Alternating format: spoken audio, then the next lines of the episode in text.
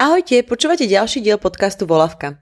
Moje meno je Radka a Volavka je moja audiovízia, zosobnenie mojej zvedavosti, úprimnosti a ukecanosti. Každú nedelu prinášam do vašich uší rozhovory so zaujímavými a inšpirujúcimi ženami z Československa.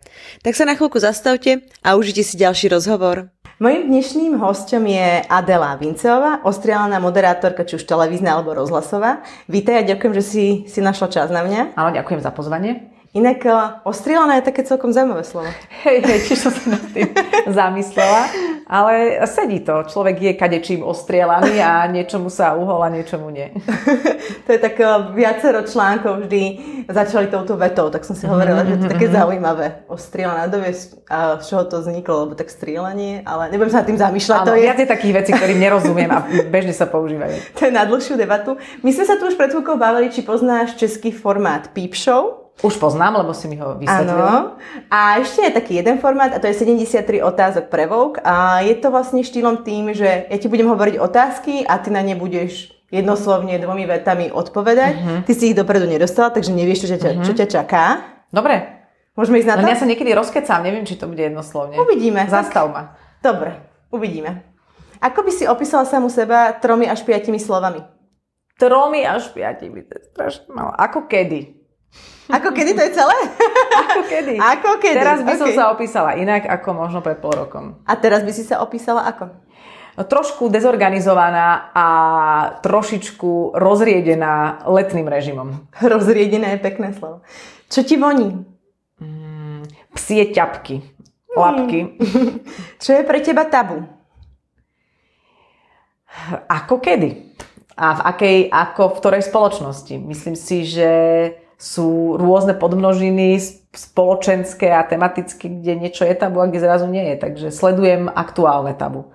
Mm-hmm. Teraz by bolo, by som bola asi tabu uh, sa ťa opýtať, či si nedáš borovičku, aj keď neviem. No skrátka, vidíme sa 10 minút a je tu viac tabu, ako keby sme sa poznali 2 roky. Mm-hmm. Kedy si najviac riskovala? Asi keď som, keď som e, splavovala rieku Zambezi, podľa mňa v Afrike. To som si myslela asi 15 krát tam, že zomriem. A potom možno veľakrát riskujem a ani o tom neviem. Keby si bola neviditeľná, kam by si rada nakúkla?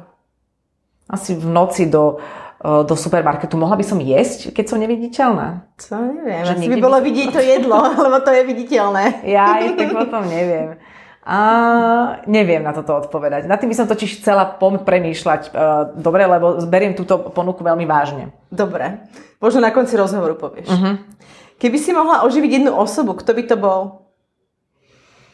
Mm, jednu, lebo teraz sa mi sníval s babkou a s detkom, boli spolu a každý zomrel v inom čase a teraz keby som si mala vybrať jedného z nich, tak potom by som ich asi radšej nechala spolu a možno by ma zaujímal skôr nejaký, a mohla by som sa s tým človekom rozprávať potom. Áno. Skôr by ma zaujímal potom nejaký, nejaký diktátor alebo niekto, koho vieme tak definitívne pomenovať slovom zlo a chcela by som sa s ním pozhovárať, aby som to pochopila. Mm-hmm. Za čo si najviac vďačná?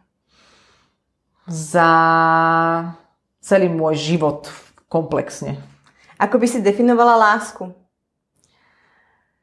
No, že všetko definície ju vlastne úplne obchádzajú a,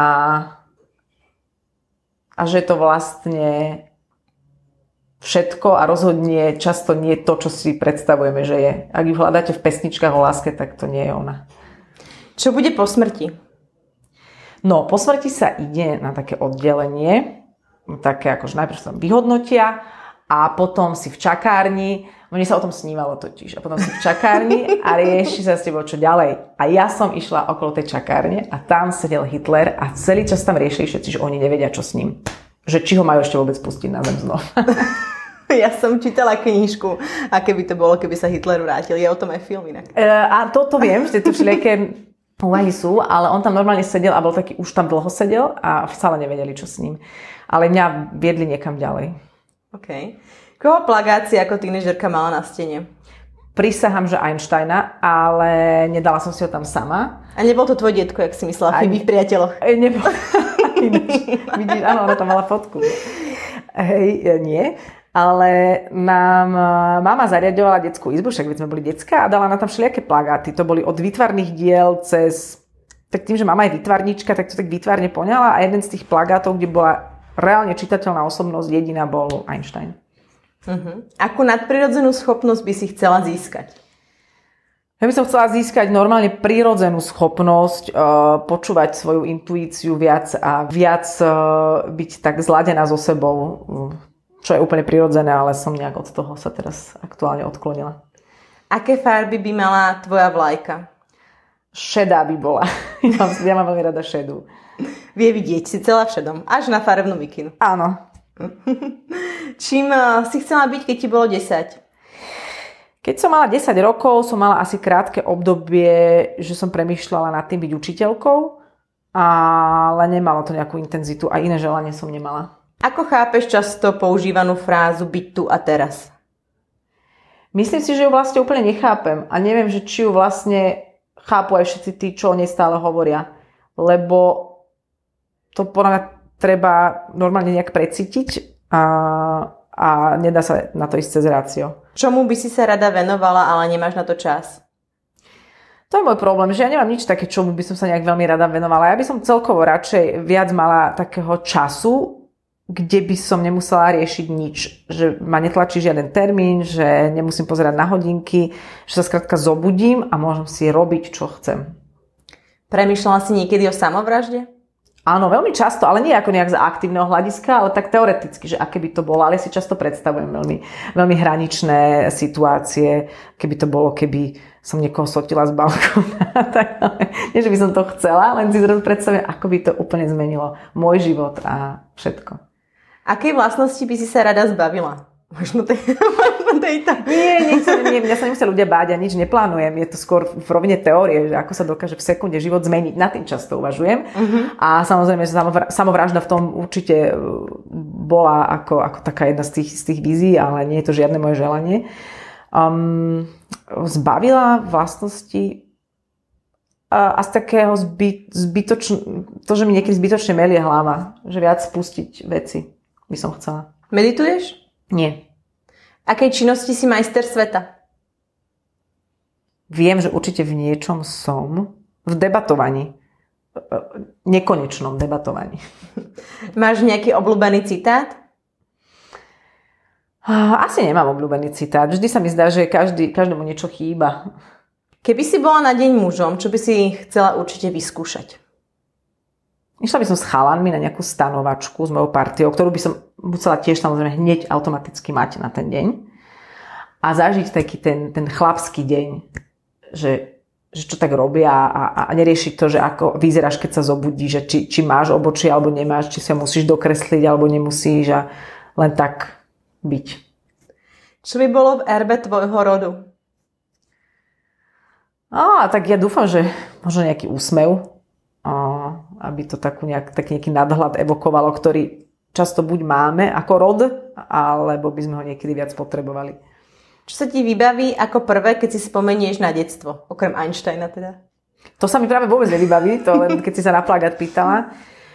Vybaví sa mi asi Vrbové, to je také malé mestečko pri Piešťanoch, kde sme mali chalupu a tam som veľmi rada trávila prázdniny. Aká historická postava ti príde najviac inšpiratívna?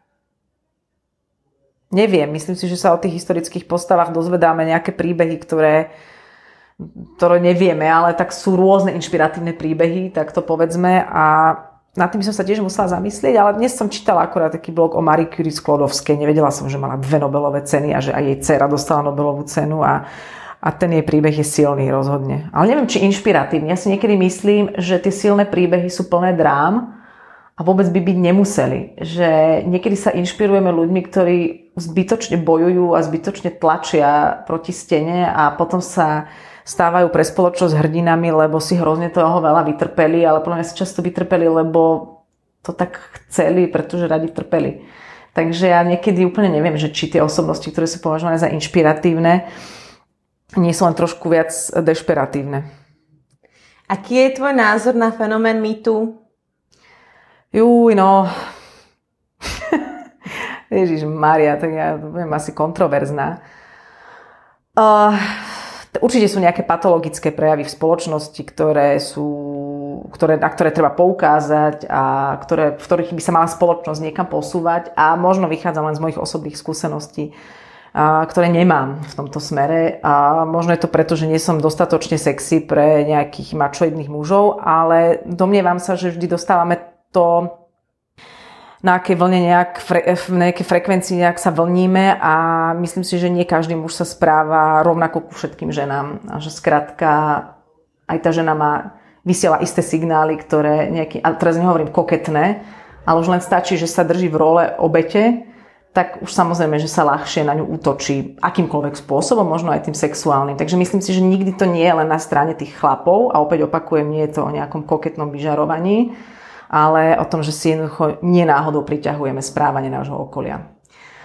A na druhej strane, keby sa mi tu malo brať e, nejako vážne napríklad v našom prostredí, tak, e, tak ja by som možno prišla o veľa kontaktov s mužmi, ale hovorím, že to je moja bublina a pokiaľ niekto zažil niečo naozaj patologické, čo ho mohlo traumatizovať na celý život, tak to samozrejme z e, tomu sa nebudem vyjadrovať nejakým spôsobom. Čo ti chýba k tomu, aby si bola úplne šťastná? Nič. Keby si bola zviera, čím by si bola? Mačkou. Máš sklony k hystérii?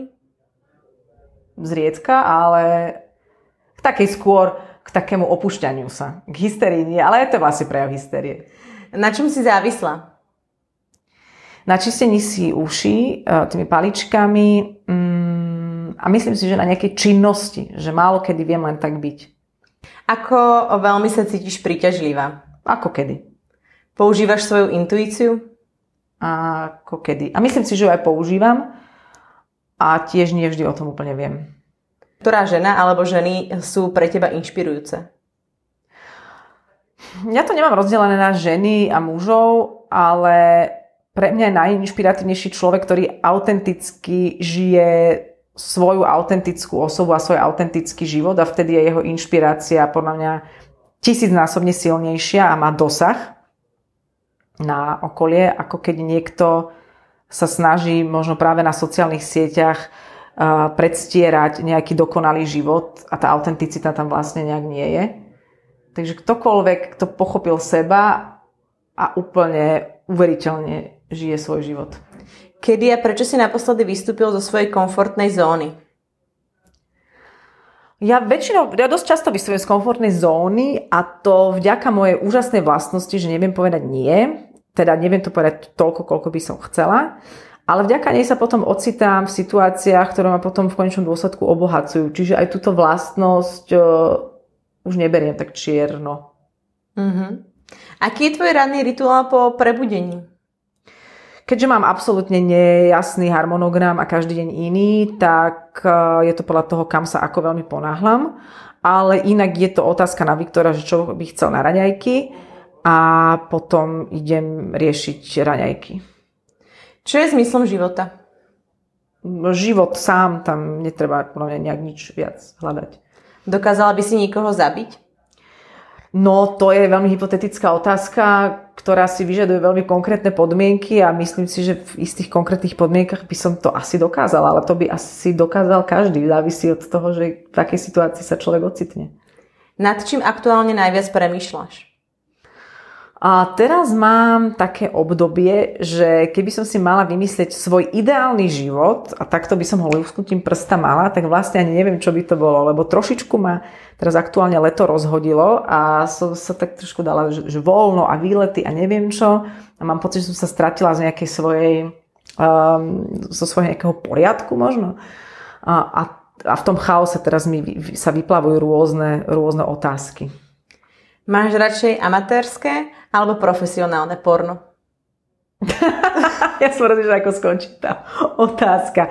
Myslím, že to profesionálne má samozrejme svoju úroveň, akože človek chce vidieť naozaj podľa mňa kvalitné výkony aj tela, nie? No. Čo je tvoja úchylka? Si to čistenie uši. Uh, no. Čo je typická slovenská vlastnosť? Neviem, myslím si, že sa to generačne veľmi posúva, veľmi mení. Ale asi máme v génoch uh, takú tendenciu cítiť sa ukrivdený a radi sa možno cítime ukrivdenejší. To znamená niekoho hodiť vinu, než by sme prevzali zodpovednosť za, za vlastný život. Takže, ale je to absolútne pochopiteľné mm, a každý robí ako vie. Ale to, tak tú, tú skrivodlivosť si niesť, to, to vieme. Kedy a z čoho si mala naposledy husiu kožu? asi keď sme mali na konci nášho tábora, ktorý, ktorý robievame s deckami, ja som teda už tretí rok tam robím vedúcu a na konci mali predstavenie divadelné pre rodičov. Um, čo znamená nesmrteľnosť chrústa? To vôbec neviem, absolútne tomu nerozumiem. Videla som veľa mŕtvych chrústov. To sú tie otázky, ktoré v detstve e, človeku nahlodajú dôveru v dospelákov a v dospelý život, lebo oni na, narozprávajú také veci, že e, rozmýšľaš o nesmrteľnosti chrústa, prípadne mi povedia, že ja som s tebou husy nepásla a hovorím si, prečo tento človek vôbec pásol husy. Po čom si v živote túžila a nikdy nedostala? Mm, myslím, že také... Neviem o takom. Pri ktorom filme si naposledy plakala? Oh, na to by som chcela veľmi zodpovedne odpovedať, ale ja som schopná plakať pri, akože pri hocičom, a plakala som posledne. Dopozera, pre, pozerali sme si totiž s, s mojim manželom, sme si pozerali celých priateľov znova. Mali sme taký retro, také retro obdobie. Keď skončili, tak som veľmi plakala. A to už skončili vlastne veľmi dávno. Ale teraz sa skončili pre mňa zas. Ak by si nebola moderátorka, čím by si chcela byť teraz? No, neviem vôbec, ale myslím, že by to bolo určite niečo s ľuďmi, možno niečo možno niečo organizačné, možno niečo kreatívne. V podstate som zistila, že teraz, keď aj máme rôzne televízne porady, tak ma baví to, to vymýšľanie a tá tvorba. Tak možno, že v tom televíznom prostredí, ale niekde v tom v kreatívnom zakamerovom týme možno. Na aký hudobný nástroj by si chcela vedieť hrať? Tak hrám, viem hrať na klavír, na klavíri. Hm?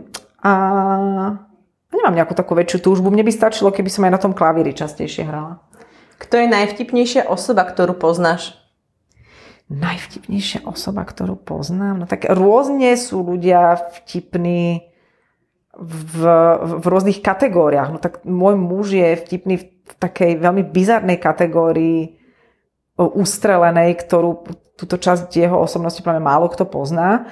Takže to, to sa podľa mňa nedá ani popísať. Potom sa veľmi dokážem zabávať na, na ústroch Dana Dangla. Eh, keď som mala intenzívne životné obdobie so Saifom, tak to bol pre mňa najvtipnejší človek. Ne, neviem to teraz tak vyhodnotiť. Aká je tvoja obľúbená kniha? Asi je to Nová zem od Eckharta Tolleho. Príde mi najzrozumiteľnejšia, naj, najjednoznačnejšia. Mm, ak by si si zmenila meno, ako by si sa volala? Krsné? Mm-hmm. Marína. Mm-hmm. Akú radu by si dala svojmu mladšiemu ja? No, žiadnu, lebo to by nepochopilo. Keby to chápalo, tak to už nepotrebuje. Veríš mimozenšťanom? Verím, no ako nevylučujem ich. Myslím si, že tak ako oni nevylučujú moju existenciu, myslím si, že je to taký vzájomný rešpekt nejaký. Aký je tvoj najobľúbenejší druh prokrastinácie? A... Akože pri ktorú činnosť najčastejšie prokrastinujem, alebo čo počas toho robím? Áno, čo počas toho robíš, keď prokrastinuješ? No, ja si myslím, že to veľa ľudí má podobne, alebo sa teda domnievam, že pri tej prokrastinácii ťa výčietky svedomia dotlačia do toho, že začneš robiť niečo, pričom máš aspoň pocit, že to je užitočné, čiže upratujem. Uh-huh. Aby, sme... aby som sa necítila tak blbo pri tom. Uh-huh. A sme pri konci, ale ja sa vrátim k tej jednej otázke ešte, ktorú si povedal, že možno ku koncu uh-huh. uh, budeš vedieť. Keby si bola neviditeľná, kam by si chcela nakúknúť? To je tá otázka zase? Môžem si to predstaviť. Tak napadajú myšlienky také, také čudné veci. Ale neviem, či by som úplne chcela nakúknúť, keby som bola neviditeľná. Tak to nejak nič nezaujíma asi. Lebo lebo všetko, kam by som chcela nakúknúť, môže ísť ako viditeľná. A ty by si sa kam išla pozrieť? Tak mňa by zaujímali možno nejaké politické debaty, keď tam, keď tam ten človek nie je, jak sa tí ľudia správajú pred kamerou a za kamerou. Potom eh, by som možno išla pozrieť, a to nebudem hovoriť. No, to budeš hovoriť. No. A tebe tiež niečo napadlo, ale nepovedala si to. Nie, no tak... Že Ale vlastne ma to nezaujíma. No, ale napadlo, ale čo ti prvé napadlo? debaty nezaujíma. Ale čo ti prvé napadlo? Úplne prvé. Ťa prvé napadlo vlastne. Neviem, no to je také, že keď sleduješ napríklad aj ľudí v aute, keď niekedy stoja na červenej, ako si vrtajú v nose a tak, tak to sú tie, podľa mňa tie úlovky, na ktoré človek práve taký hrdý, že ich dokáže vidieť, aj keď je viditeľný. Že zrazu má pocit neviditeľnosti. Ja neviem, či z toho nie je lepší pocit z takýchto úlovkov, ako keď si neviditeľný, no tak môžeš ísť hocikam. Ale pozor, neviditeľný neznamená, že vieš chodiť cez steny. Takže logisticky to, že som neviditeľná, ešte neznamená, že sa niekam dostane. Došetne basketbalistov. No mm-hmm. ale ako sa tam dostaneš? Že sa akože prešmikneš? No jasné. No, ale oni... Poza chrbát. Ale drgneš do niekoho. To, mm, to by muselo byť také skôr astrálne cestovanie. A kam by si potom cestovala? No, večer po byte by som sa pozerala samu, na samu seba, ako spím. Ďakujem. Ďakujem veľmi pekne za odpovedenia týchto veľmi rýchlych otázok a, vlastne to potvrdilo to slovíčko ostrielané. Uh-huh. Pretože si vedela pekne rýchlo reagovať na každú otázku, na každú vlastne otázku si mala odpoveď. Ako si sa cítila? Veľmi zodpovedne, pretože e, ako náhľadím do nejakého testu, mne to evokuje hru. Ja to som... nebol test. No tak akože... Nebola žiadna, žiadna odpoveď není správna bo, alebo nesprávna. Veď to, ale človek ako keby má vnútorný pocit z, toho, z tej súťaživosti, že by chcel nabrať najviac bodov, ale aj sama pre seba by som chcela odpovedať tak, že, že, že mám pri tom pocit, že áno, to bola tá otázka, ktorá, tá odpoveď, ktorá sadla 100%. A nie veľa tých odpovedí som takto precítila. Ale iné mi nenapadlo. A ktorá bola taká, čo ťa najviac zaskočila možno? Už si nepamätám. No to je to, že aha, víš, ktorú osobnosť by som oživila. Neviem. Hm? Ich veľa, ich veľa zaujímavých a potom neviem, či ten človek by nebol aj taký otrávený z toho, že som ho oživila. Aj tam napadajú potom všetky tie okolnosti. Ty si vlastne v tomto uh, spomenula aj niečo v zmysle um, toho, že, že by si chcela viac veriť svojej intuícii. Mm-hmm. Máš pocit, že jej to, toľko neverí, že sa ako podľa nej nerozhoduješ? Nie, alebo... myslím si, že ju neviem odlíšiť, pretože my si často zamieňame intuíciu za rôzne strachy. To, že mm-hmm. um, ty pocit, že um, tam, tam nejdem radšej, alebo toto radšej nepríjmem, lebo sa vnútorne bojíš, to vôbec nemusí byť tvoja intuícia a hlavne často ani nie. Intuícia sa totiž neprejavuje ako strach. To, že ti stiahne srdce, to nie je intuícia to sa len v tebe nahromadili a stretli všetky tvoje skúsenosti, strachy, um, traumy, ktoré nejakým spôsobom môžu s týmto súvisieť a, a v stotine sekundy potlačia akúkoľvek intuíciu, predbehnú sa a dajú ti nejaký signál. A ty máš pocit, že a intuícia mi hovorí, že nie, ale to, to je strach. A intuícia je presne to, čo príde v prvej stotine sekundy, ale nestihneme si to uvedomiť, zachytiť, precítiť, lebo hneď nám tam nabehnú všetky argumenty, skúsenosti, ktoré nám povedia, neber túto príležitosť, nechoď tam, hrozí ti nebezpečenstvo. Takže mm-hmm. chcela by som viac venovať pozornosti tej prvej stotine. A ovplyvňujú nás v tomto aj nejaké možno vzorce spoločnosti? No určite, no ale to nie je intuícia. Hmm. No, takže, takže ja vlastne neviem, uh, myslím si, že niekedy sa ňou človek riadi v hrách, keď je v tom flow, keď hrá, spoločenské hry alebo čokoľvek, keď je uvoľnenejší, tak reaguje viac na základe svojej intuície. Urobí prvé, čo mu napadne, alebo povie prvé, čo mu napadne. Ale aj teraz, keď som odpovedala, si myslím, že som nehovorila prvé, čo mi napadlo, pretože som to už dávno zahnala nejakými uh, konštruktami uh, racionálnymi. Uh-huh. A ty si vlastne spomenula, že niekto, alebo či ťa ľudia vnímajú ako apatickú, flagmatickú voči tomu, čo sa v spoločnosti deje. No, lebo ja občas píšem aj nejaké blogy, pretože ma pred, neviem, asi desiatimi rokmi, možno aj viac, oslovil jeden denník, že by som raz za mesiac pre nich niečo nepísala, tak som povedala, že OK, veď to je zaujímavá výzva. To je vlastne jediný môj taký nejaký verejný výstup mimo mojich relácií alebo programov, ktorý mám. A vlastne stále menej uh, prichádzam na to, že o čom by som mala písať, pretože vlastne dokola píšem o tom, čo si myslím, že ľudia nejak až tak nechcú príjmať, je, je to, že to je ako najväčšie kliše, ktoré asi existuje, ale najpravdivejšie zo všetkých, že fakt, že keď chceš niečo zmeniť, tak sa pozri na seba a meni seba. A keď sledujem aj seba, aj ľudia v okolí, ľudí v okolí, tak stále na niekoho ukazujeme prstom.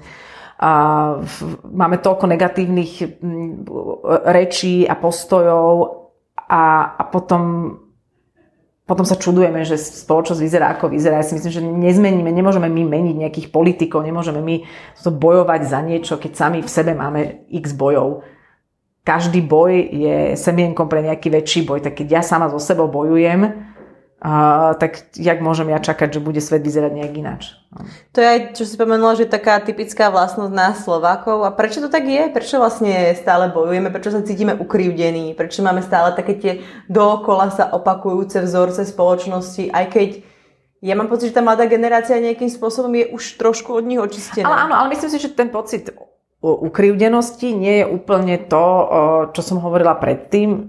Nie, nie je úplne um, to, čo som spomínala, že, že ľudia málo kedy chcú začať od seba, alebo málo kedy sme naozaj voči sebe úprimní a možno práve preto som, mám teraz aj také obdobie, lebo som k sebe veľmi úprimná a vidím na sebe toľko, nechcem povedať ani chýb, ale toľko vecí, ktoré, ktoré si myslím, že by som mohla zvládať lepšie a nedávam to naozaj nikomu za vinu. Ale čo sa týka tejto ukrivdenosti, máš pravdu, to je možno aj nejaká generačná vec, pretože určite aj vyrastanie a existencia v nejakom režime, samozrejme človeka formuje inak, ako keď má teraz viac možností a samozrejme uh, moji starí rodičia, ešte keď som sa s nimi rozprávala, tak oni ešte boli dotknutí aj tou maďarizáciou. Môj, môj dedo sa dal premenovať, lebo sa volal Bočka a prišlo mu to príliš maďarské a on chcel byť viac, viac akože slovenský, čiže tá ukrivdenosť je tam pomerne silná a ešte nedávno doznievajúca ešte z toho historického obdobia, takže možno, že si to tak nesieme nejako. No, máme inú, inú históriu ako, neviem, Švejdi.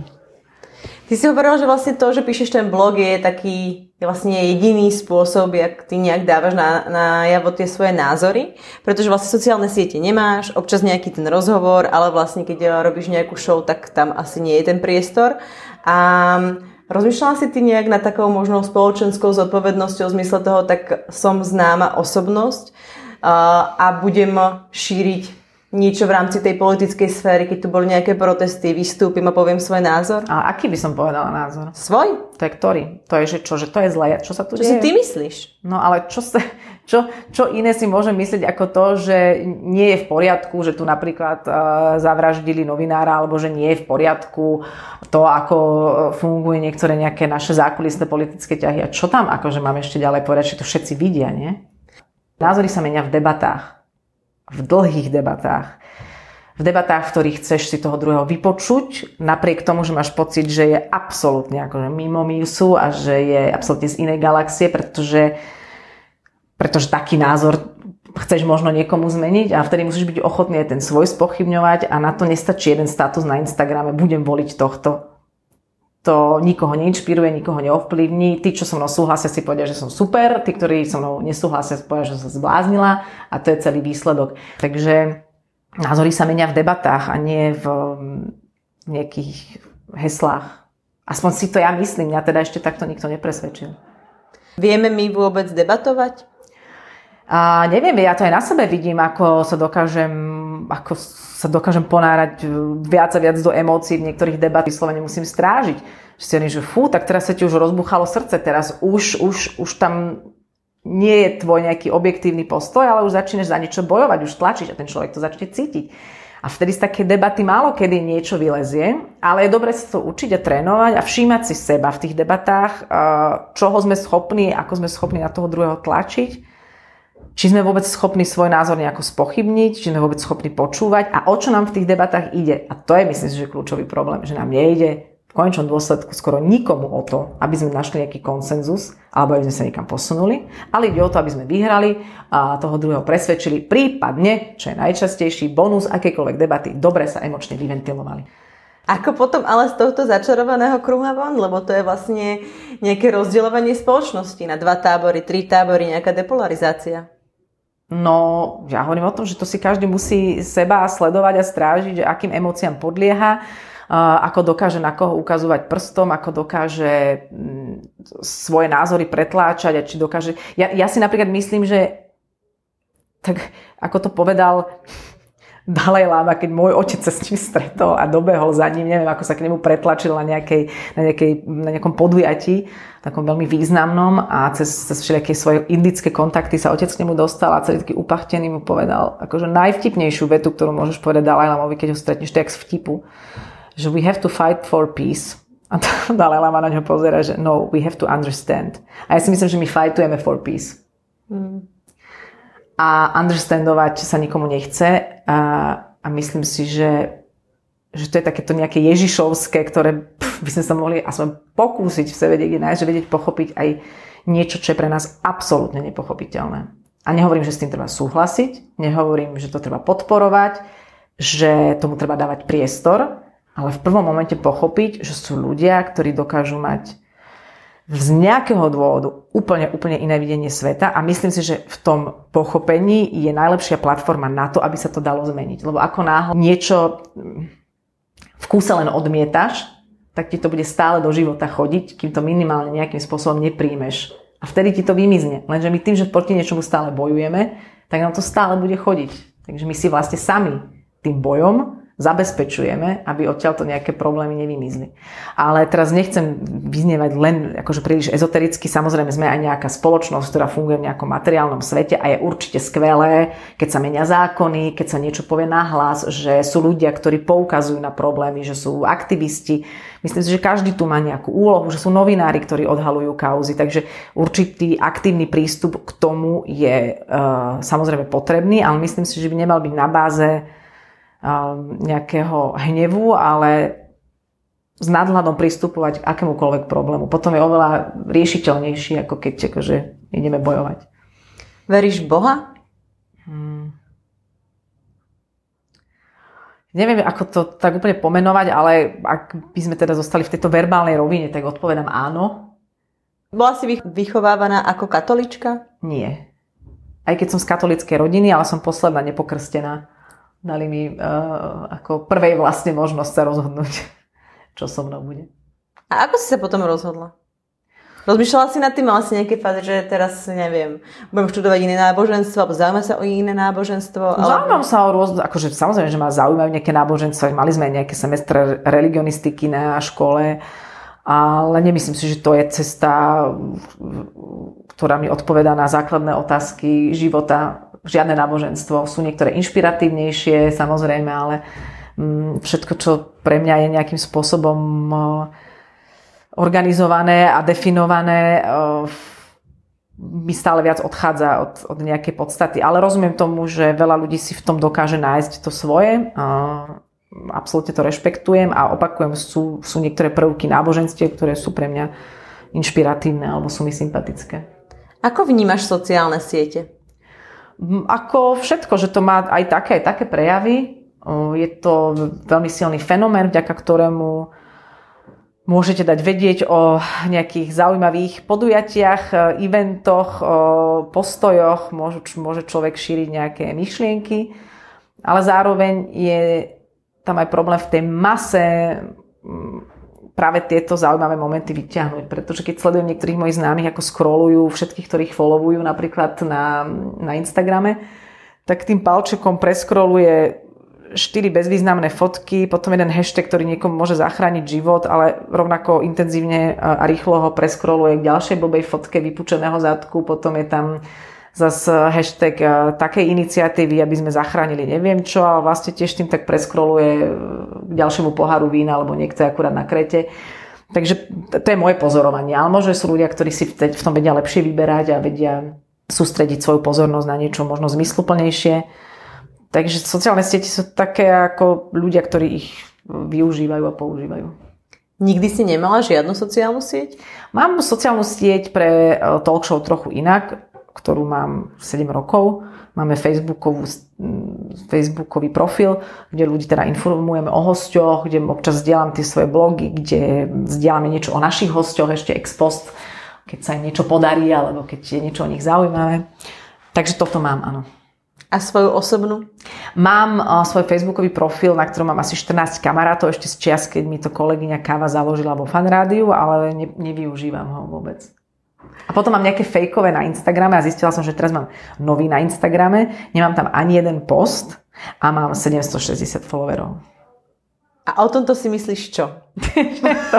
že skrátka, že skrátka som, že, že mi to stačí, že 760 followerov je fajn a oni stále, poz... že pri tom mojom e, profile si aspoň oddychnú, lebo tam nič nie je.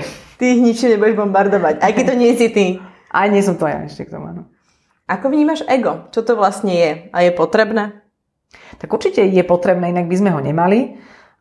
často nás dokáže pred niečím ochrániť alebo niekam posunúť, kam by sme sa bez neho nedostali, tak bez neho to nemáme zmysel. My v podstate sme sem prišli na to, aby sme s tým našim egom sa nejak vysporadovali a je to pre mňa akýkoľvek prejav, ktorý ja už cítim fyzicky vnútorne, keď ma um, tlačí do nejakého, alebo posla do nejakého tlaku, protitlaku, proti niečomu. A aj pri niektorých mojich odpovediach teraz som ho cítila, že som hovorila z ega, a neviem ho ešte vždy úplne zastaviť, viem si ho uvedomiť. Myslím si, že ho viem zastaviť v takých tých úplne akutných momentoch, že, že dovolím si sa o sebe vyjadriť, že ho nepustím do úplných nejakých extrémov už.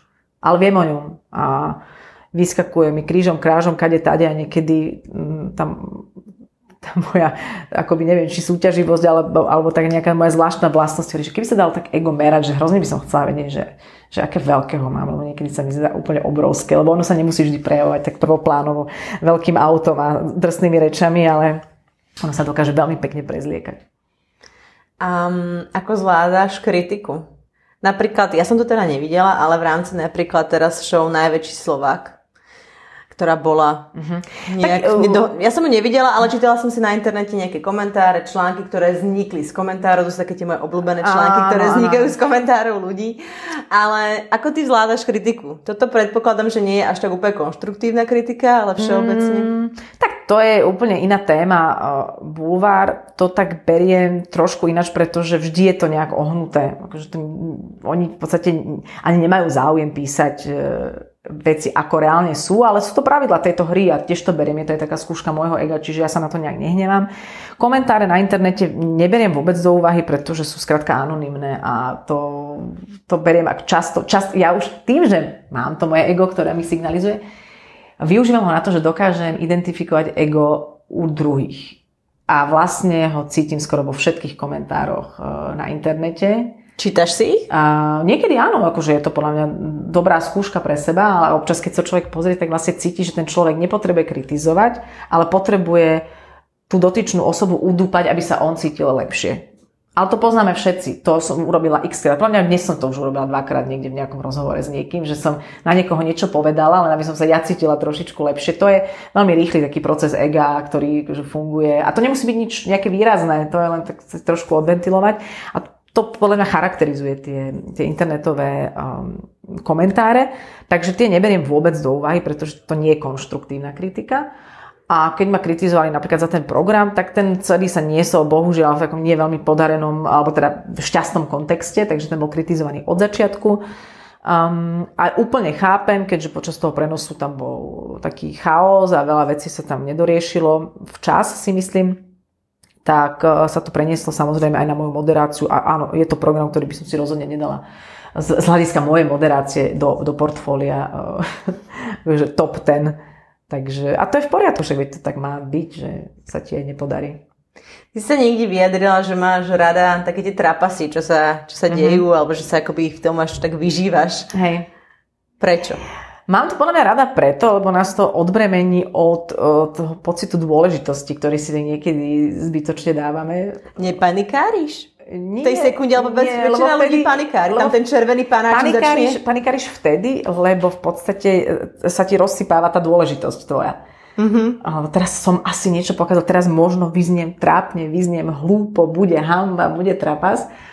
A ja, ale vtedy musím zase povedať, že, že ako keby to ego ma tak opustí a ja sa cítim ohromne slobodne, lebo si poviem, ale je to jedno. Samozrejme, nemal by si to asi hovoriť kardiochirurg a nemal by si to hovoriť, ja neviem, vodič sanitky, ale ja, keďže robím len v tom showbiznise a v telke, a ešte k tomu v kategórii zábavné programy, kde naozaj už nič neovplyvňujem, tiež by si to asi nemal dovoliť mm, Mišo Kovačič v Natelo, tak ja si to môžem dovoliť a vtedy mi, mi príde tak slobodno, že aha, že aj tak my tu vlastne nič neriadíme a, a ako keby niekedy ten pán Boh alebo ten život, alebo neviem ako to chceme nazvať, si zrazu povie, no tu máš, tak, to len aby si vedel, že, že nie je to tak všetko v tvojich rukách. A v osobnom živote, keď sa to stane, tak máš takýto istý postoj?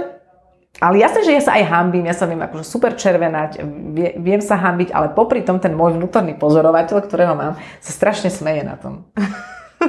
Napríklad teraz sme boli v Nemecku a v takom wellness hoteli, do ktorého chodím veľmi rada. Aj sme tam boli aj s Viktorom a ešte s kamarátmi dvoma.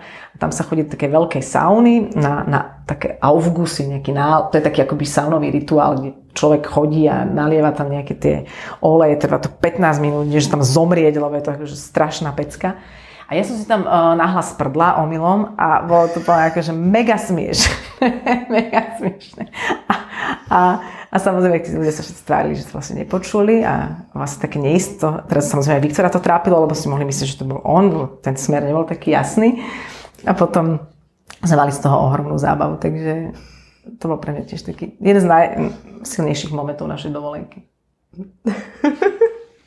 Ja sa to, predstavujem si to. Tiež mám túto schopnosť pre, predstavivosti, o ktorej si rozprávala, že si predstavuješ rôzne veci aj v rámci tej samovraždy, alebo keby no, si nikoho zrazila, alebo tak. Ale predstavíš si to nie to... preto, že by si to chcela. Nie, no. ale viem, čo ty myslíš, že si to veľmi živo predstavím, väčšinou, keď idem v aute. Áno. Som viem, tak teraz by som napálila toho pána.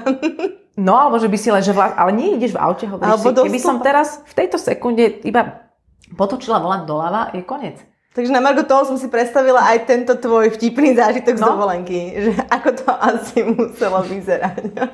ale, to je, ale to je teraz ako úplne tým rozmýšľam, že, že to je vlastne taká tá nesloboda vlastne nemôžeš si prdnúť na verejnosti, nemôžeš si grgnúť na verejnosti, všetko je vlastne neslušné, už tie deti od malička učíme, Hej. že to vlastne nemôžu chudiaci robiť. Tak nie, základnú po, ono zase potrebu. si pravdu, keby to začali všetci robiť, ono to zase je to nechutné. Hej? Čiže ako držme si isté nejaké... ako v Číne myslíš? Keď... Nejaké také pravidlá, ale, ale vlastne som sa cítila slobodne v tom, že tak, jak si všetko stále držíš pod kontrolou, nejakým spôsobom, aj keď si to ne, ne, ne, a možno nechceš priznať, tak tu ma to, ma to zbavilo kontroly a vlastne bolo také slobodné, že vlastne vždy sa aj tak stane to, čo sa nejak má.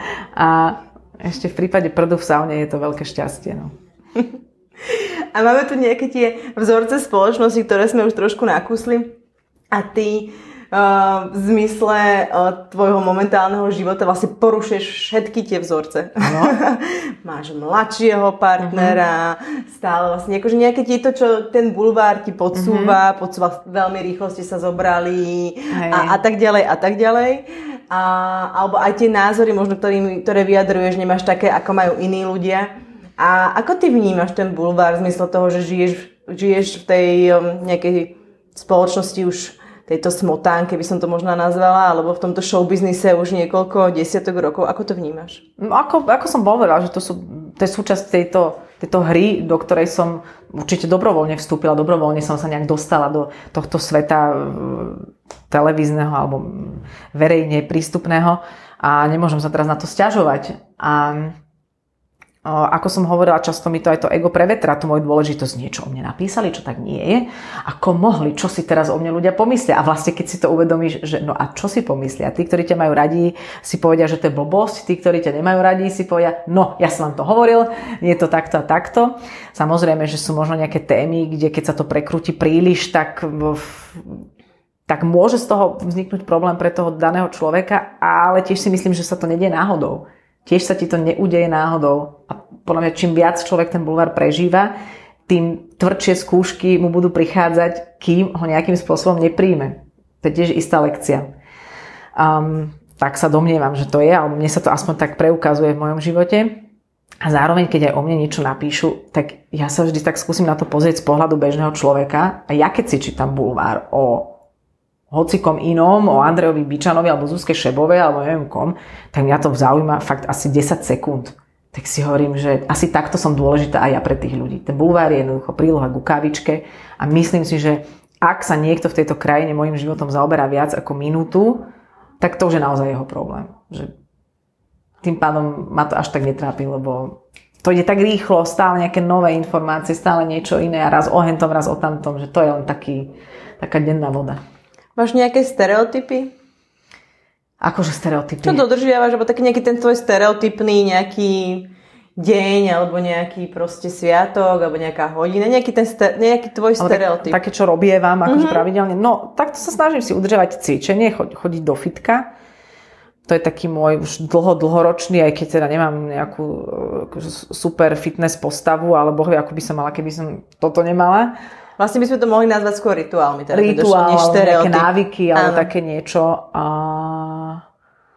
a neviem, no potom také úplne klasické hygienické návyky. A potom chodím rada čo na kozmetiku, dvakrát do mesiaca si tak zájdem.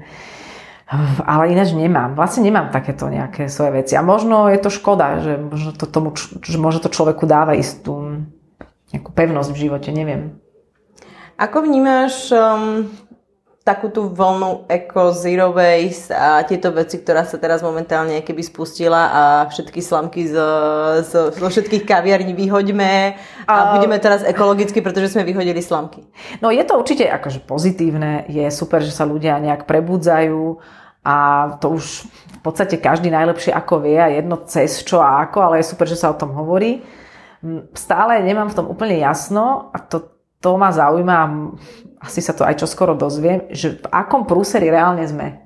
Lebo myslím si, že to stále nejako neuvedomujeme. Že stále máme pocit, že je to také, že je to sexy téma, lebo veď treba a každý, kto o tom uvažuje a to rieši, je, je, je fajn, je na tej dobrej vlne. A toto je napríklad téma, pri ktorej by som sa aj viacej vyjadrovala verejne, lebo si myslím, že to naozaj má zmysel, pretože to má zmysel. Pri tej politike ja nikdy neviem, za koho kopem. Ja si myslím, že že neexistuje nejaký názor okrem toho, že prosím vás, správajme sa férovo a majme transparentnú tú politiku, preto chápem aj ľudí, keď idú na námestia a nepáči sa im, že sa tu dejú nejaké e, zverstvá, ale akože vyjadrovať sa, že kto áno, kto nie, to je pre mňa strašne nečitateľná hra. Ale v ekológii je jasné, že toto nie, toto áno a toto robíme a toto už prestaňme robiť. Takže tam sa aj teším, keď sa viac o tom hovorí. Napríklad môj Viktor na Instagrame si povedal, že on bude Instagram na toto využívať a veľmi novinársky až reportersky pristupuje k ekologickým témam a venuje tomu naozaj čas a nie sú to len také výplody, že uh, nepoužívajme igelitky, ale priniesie naozaj reálne informácie. Takže je to chválihodné, ale myslím si, že ideme veľmi pomaly a že nám vlastne sa nechce ubrať z toho osobného komfortu. A ty a... si z niečoho polavila alebo niečoho ubrala z toho osobného komfortu? A... Si z toho vedomá, že si vlastne začala viac za tým rozmýšľať a tak si aj napríklad niečo zmenila v domácnosti alebo sama na sebe? No akože základy ako triedenie odpadu a tak ďalej, to je úplne jasné. Mm, a že zbierame dažďovú vodu na polievanie, to, je, to sú pre nás také úplne samozrejmosti. Začínam si hovoriť, že v podstate si už skoro nič nekupujem, lebo tom nevidím vlastne zmysel. Nebudem, nebudem s tým nejaká šťastnejšia.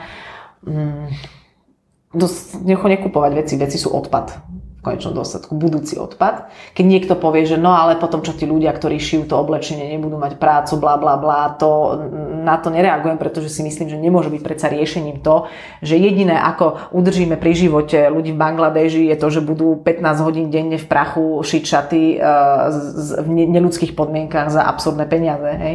Čiže ten systém sa musí zmeniť. Vždy je tam niekde v tej hre niekto nenažraný, ktorý potrebuje 1000% maržu, aby bol spokojný.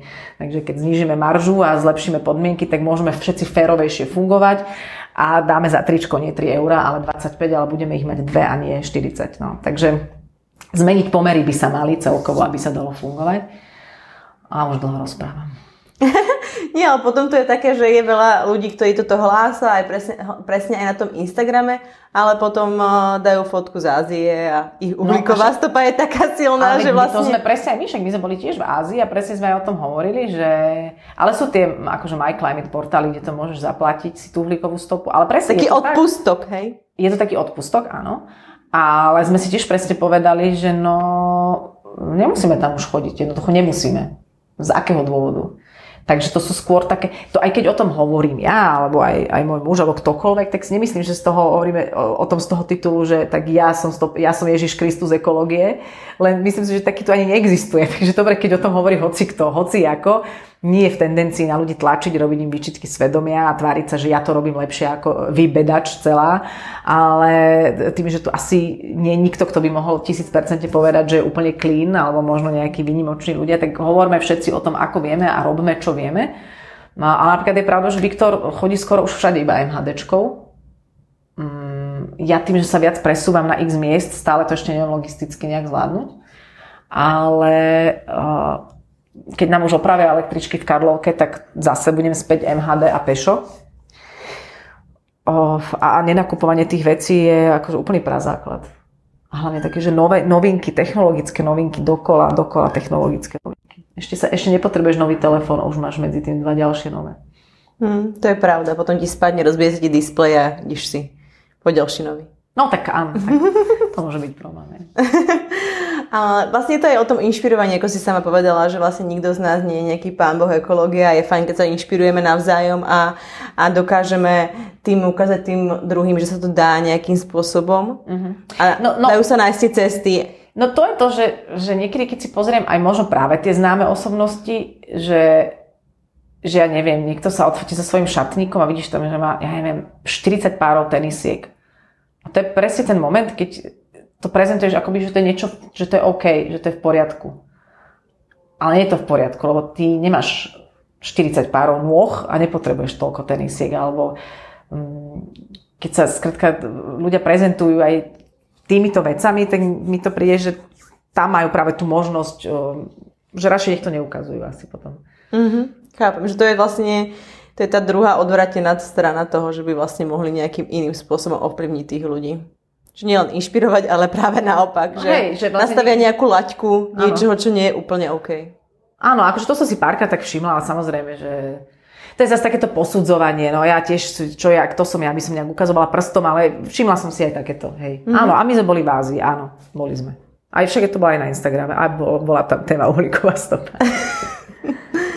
tak ja ti ďakujem veľmi pekne za rozhovor. Mm-hmm. Ďakujem, že si na mňa našla čas. Ďakujem, že si ochotne odpovedala aj na také trošku záľudné a bizarné mm. otázky. Ďakujem za, za túto výzvu. Poňala si to tak ako výzvu. Áno, že to je, to je jak hra. No. Tak sme sa spolu zahrali. Tak ďakujem áno, veľmi pekne. Áno, a nech sa darí a nech ste šťastní, spokojní a všetko áno. ide. Tak Podobne. Aj, aj všetkým poslucháčov to želám. Ďakujem. Počuli si ďalší rozhovor podcastu Volavka. Budem veľmi rada za zdieľanie, odporúčanie vašich kamarátkám, blízkym či známym a takisto za komentáre a spätnú väzbu alebo odporúčanie, koho by ste chceli počuť na budúce. Nájdete ma na sociálnych sieťach ako Volavka, na Facebooku a Instagrame a takisto na mojej webovej stránke www.volavka.sk. Teším sa na budúce. Do počutia.